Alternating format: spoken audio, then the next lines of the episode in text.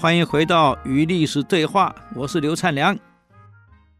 刚刚讲到汉武帝，那么当天晚上跟东方朔下棋，下到天亮，明天5点早朝，下到4点半还在下。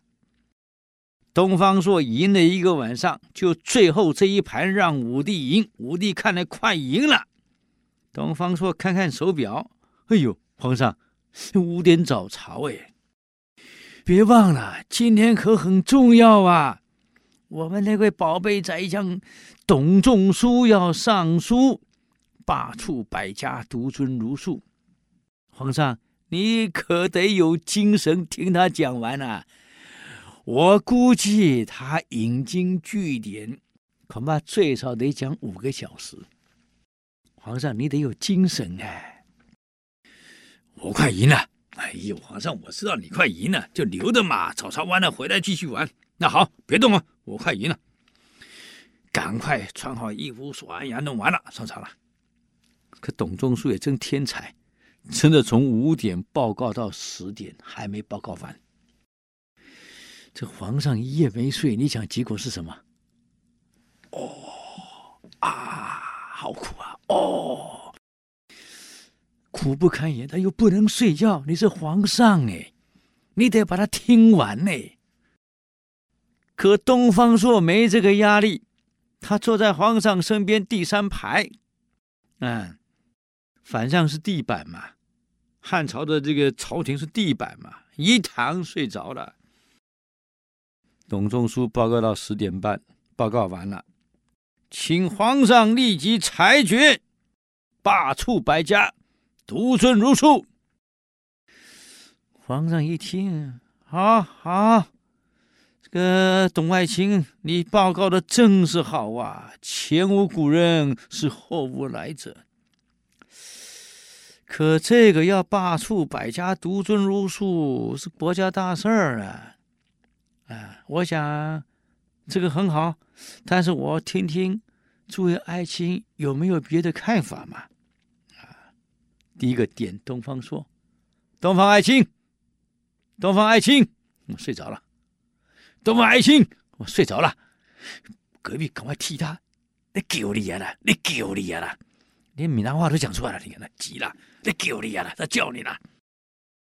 这个东方朔很有意思，他伸个懒腰起来了。东方爱卿，跟董爱卿报告完了。现在要决策罢黜百家，独尊儒术，你认为呢？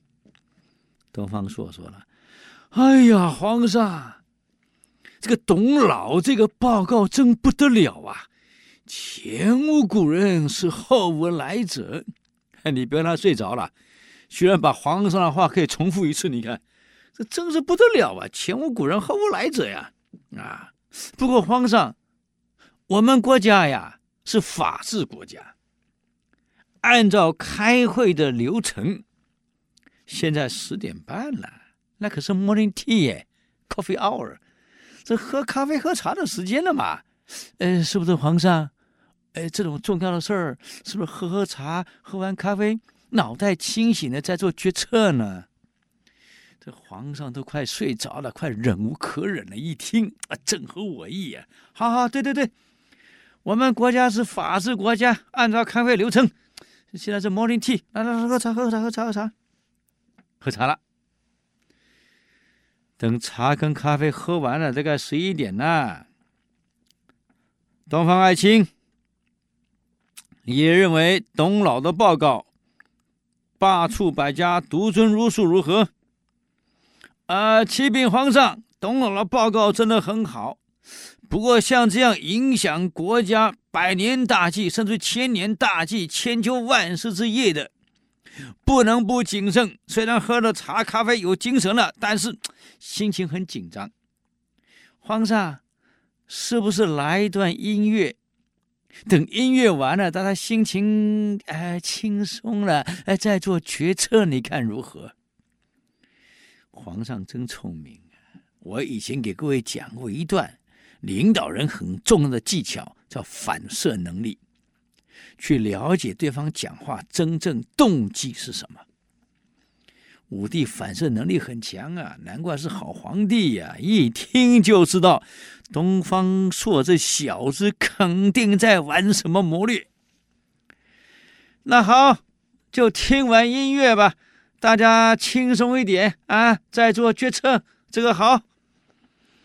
东方朔站起来拍拍手。东方朔当时的官位是朝廷的乐官，管音乐的，相当于现在我们中央交响乐团的团长啊。给东方朔鼓鼓掌，进来的48张大鼓，什么乐器都没有，就是48张大鼓。东方朔亲自指挥，来，我们现在给皇上、给全朝我们同仁演奏，来，开始，咚咚咚，就一直咚，什么乐器都没有。这个武帝一看，这东方爱卿，我这个交响乐团什么时候变成中央大鼓团了、啊？什么乐都没了。皇上，您不是说罢黜百家，独尊儒术吗？那就是把所有的乐器都扔了，全罢黜了，只剩了大鼓。还有，皇上，您每天早上不是喜欢到后花园去听鸟唱歌吗？现在我们也罢黜百家，独尊儒术，把邻里的鸟全杀光，只剩下乌鸦。来，音乐继续演奏，我就是乌鸦，你们继续鼓。这个东方朔就嘎，学乌鸦叫一声，下面就咚嘎咚嘎咚。这个董仲舒在旁边一听，皇上，他骂我是乌鸦。这个东方朔一听，哎呦，董老，我哪敢骂你？你别对号入座了，我只是举个例子嘛，我没讲你嘛。请问各位，东方朔上谏言了没有？绝对上了，多有技巧啊！把一个复杂的事，完全的用最简单的方式，让大家都可以接受、也看懂的润滑的方式，摆明了。皇上看懂了，列位，我明白了。我跟匈奴打仗，我需要的是兵家。我依法治国，我要的是法家。发展农业，我需要农家。连孔子都讲过，无不如老农，无不如老仆。术业有专攻啊，是文道有先后啊。我制定历法，我需要阴阳家。但是全国的统一思想、制度的建立，我需要儒家。我宣布启用百家，我尊重儒术。我们看一看东方朔的上谏言的技巧多好。